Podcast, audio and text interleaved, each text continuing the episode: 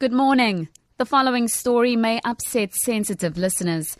A mother of five is expected to appear in the Mitchells Plain Magistrates Court today for allegedly choking her newborn to death. Spokesperson for the Western Cape Social Development Ministry, Sihle Ngobese, says the 32 year old woman is expected to appear in court on a charge of murder. The neonaticide apparently occurred after the mother allegedly choked her son and hid his body under a mattress.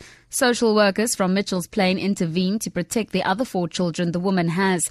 The Provincial Social Development Ministry has condemned the brutal killing of this newborn baby.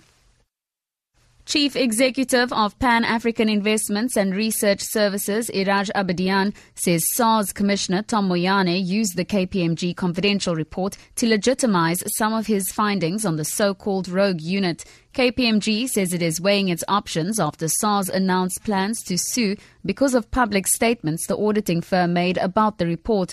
Last week, KPMG announced the resignation of its CEO and several executives after being implicated in the leaked Gupta emails. Abedian explains.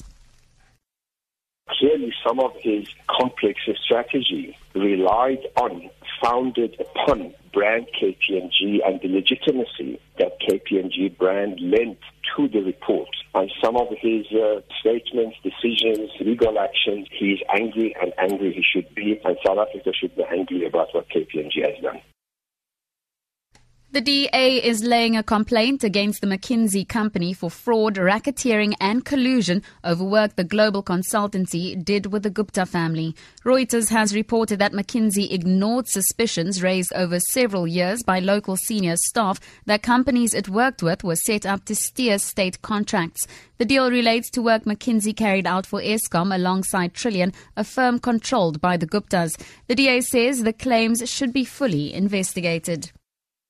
Rhino horn smugglers in South Africa are increasingly supplying the jewelry trade, marking a shift away from sales to traditional medicine makers. Conservation group Traffic says Chinese gangs are processing horns into beads, bracelets, and bangles to supply Asia's booming luxury goods market.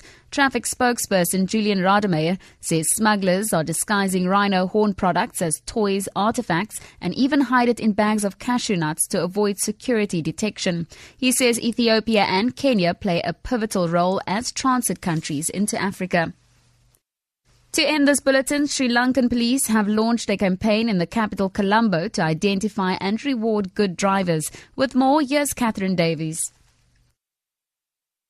Usually, it's the bad drivers who get noticed, but not this time. The head of police said the idea was to encourage disciplined driving. To do this, specially trained police officers will be stationed at strategic locations throughout the city. Others will travel on buses or in unmarked vehicles. They'll watch for drivers who stand out, showing courtesy to others while also respecting the rules of the road. Once identified with a sticker placed on their vehicle, those selected will receive a voucher for a free medical checkup. For Good Hope FM News, I'm Tamara Snow.